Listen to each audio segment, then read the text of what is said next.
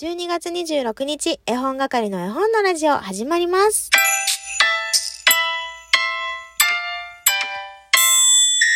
こんにちは、絵本係のまこです。皆さん、お元気ですか？クリスマス楽しかったですね。えー、私も昨日はね、夜ライブをさせてもらって本当に感動的な一夜となりました。この番組は絵本つながる言葉命をテーマに活動している絵本係が絵本の話をしたり、絵本じゃない話をしたりする12分間です。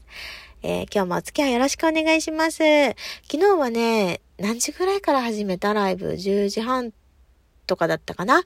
で、延長チケットもいただいたので使わせてもらって1時間喋らせていただきました。タイトルはね、クリスマスお疲れ様会ということでみんなでこう、あだったこうだったで喋れたらいいなって思っていたんですけども、結局ね、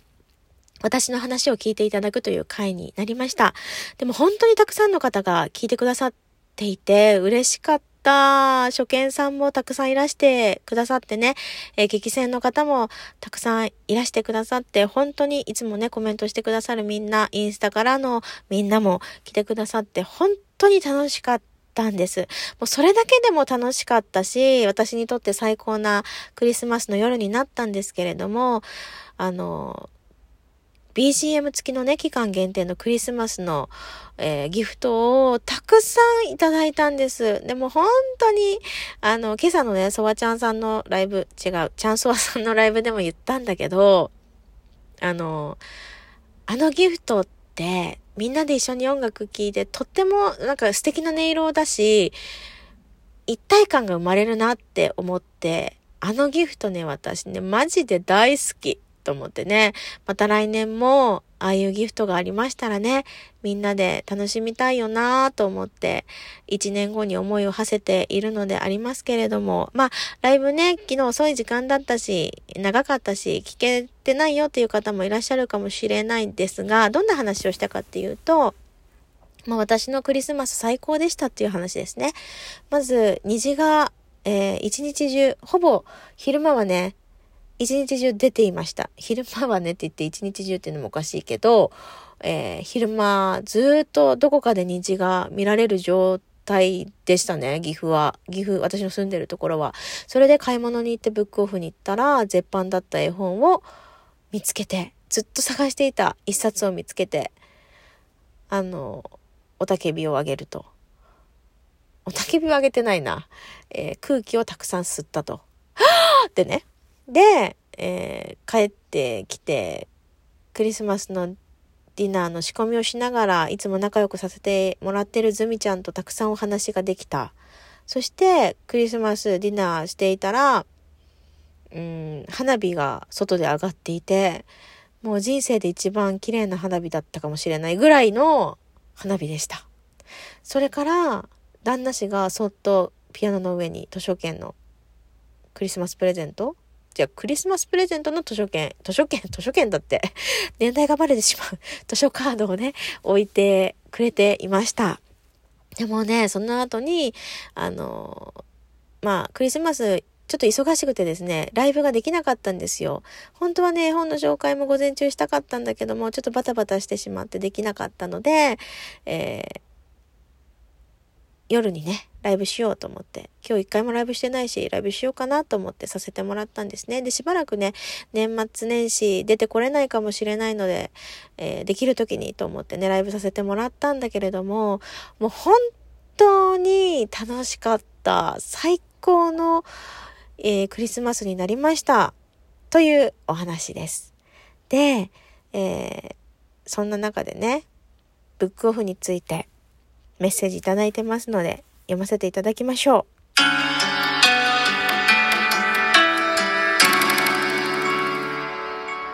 ブックオフだから本買うじゃん。フィクションは本だけにしといたんですよ。なーにーやっちまったな男は黙ってパピルス。男は黙ってパピルス。古代エジプトだよというメッセージをいただきました。えー、これは誰からかというとですね、ネプロさんからですね。ネプロちゃんですね。私ネプロちゃんと呼んでるんですけど、ネプロちゃんです。あの、ネプロちゃんは私のことを多分すごく応援してくれてると私は思ってる、勝手に思ってるけど、すごいね、角度から来るんですね。その応援が。もうなんかすごくそれが楽しくてですね、あの、ネプロワールドにね、ずっぽりとハマっております。で、パピルスってみんなご存知ですか？これ私が知らないだけなの。世の中的に珍しいもの、珍しいというか、あの、知られて、広く知られているものなのかよくわからないんですけど、調べてみました。パピルス。パピルスは、カヤツリグサ科の植物の一種。神がヤツリから作られる古代エジプトで使用された文字の筆記媒体のこと。パピルス紙とも呼ばれる。パピルス紙の紙は紙ですね。えー、紙を意味する英語のペーパーなどはパピルスに由来すると。ただし、パピルスは一度分散した繊維を組み合わせて、膠着させて薄く平らに成形したものではないため、競技の紙ではないということです。えー、ね、プロちゃんはね、いつもね、私をね、こう、検索させるという、検索させるというか、検索させてくれるという素敵なプレゼントをくださる方なんです。皆さん、パピルス勉強になりましたか？ためになったねそしてですね、ホットココアさんから、えー、素敵な一日になりますようにというモンブランをいただきましたって、あれ私一個前で話した気がするけど、もしかして話してないかな？高級なモンブランありがとうございます。えー、モンブランね、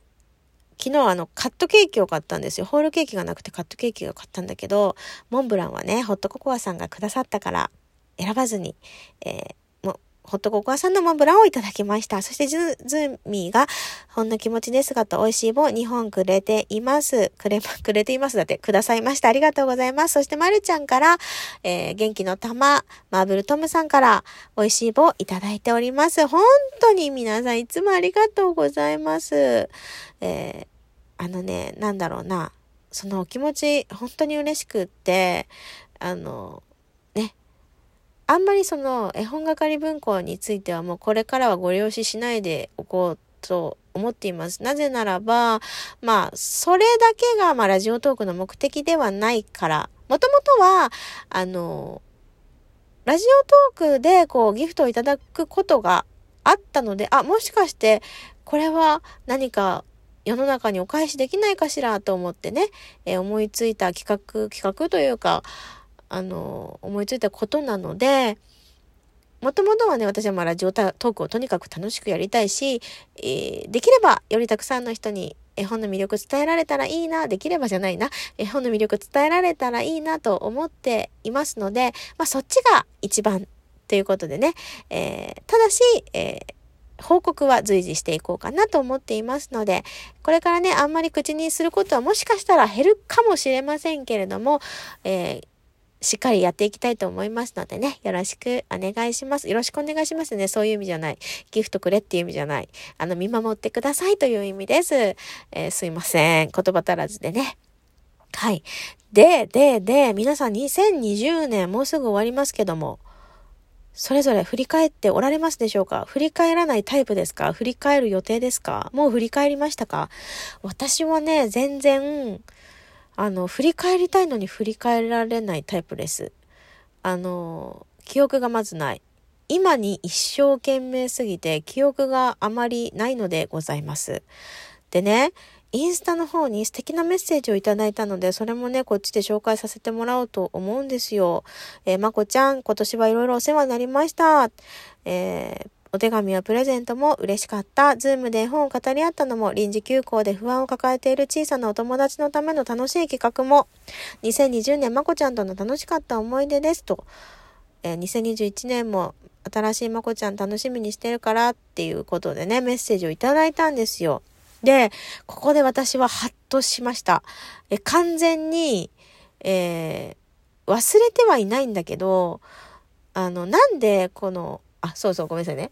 インスタ見てない方はね、わかんないと思うんですけど、あの、コロナ禍が始まった頃ね、えー、休校、休学、え？休校、休園みたいな、えー、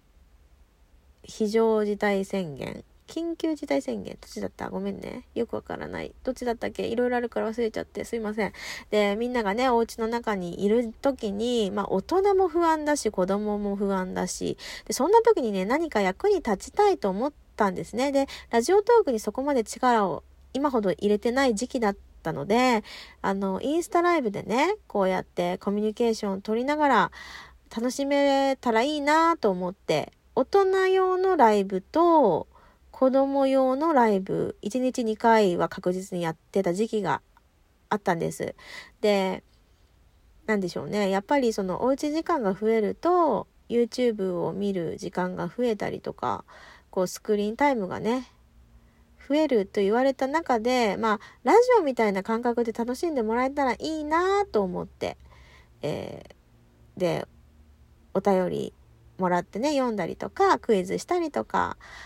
えー、楽しめたら、一緒に楽しめたらいいなって思いながら始めたことだったんですけど、あ、ごめんなさいね。YouTube やスクリーンタイムが悪いと言っているわけではなくて、あのどうせだったら、こう参加型で楽しめた方がいいじゃない？受け身ばっかりもどうかなと思って、なんか、そういう思いで始めたんですけど、それがいいのか悪いのか論争みたいなのに若干なったんですよ。子供たちに対してそういうのが必要なのかどうかみたいなね。で、そこで私は自分がやっていることに自信がなくなっちゃったんですね。で、やばい、時間がない。自信がなくなってしまったけれど、それは生半可な気持ちでやっていたわけじゃない。と、こんなさ、中途半端で終わってごめんなさい。いや、第2部あります。ので、またよかったら聞いてください。とりあえず、今日は今日はというか第1部はここまでにしましょう。というわけで、それでは皆さん、さいならっきょー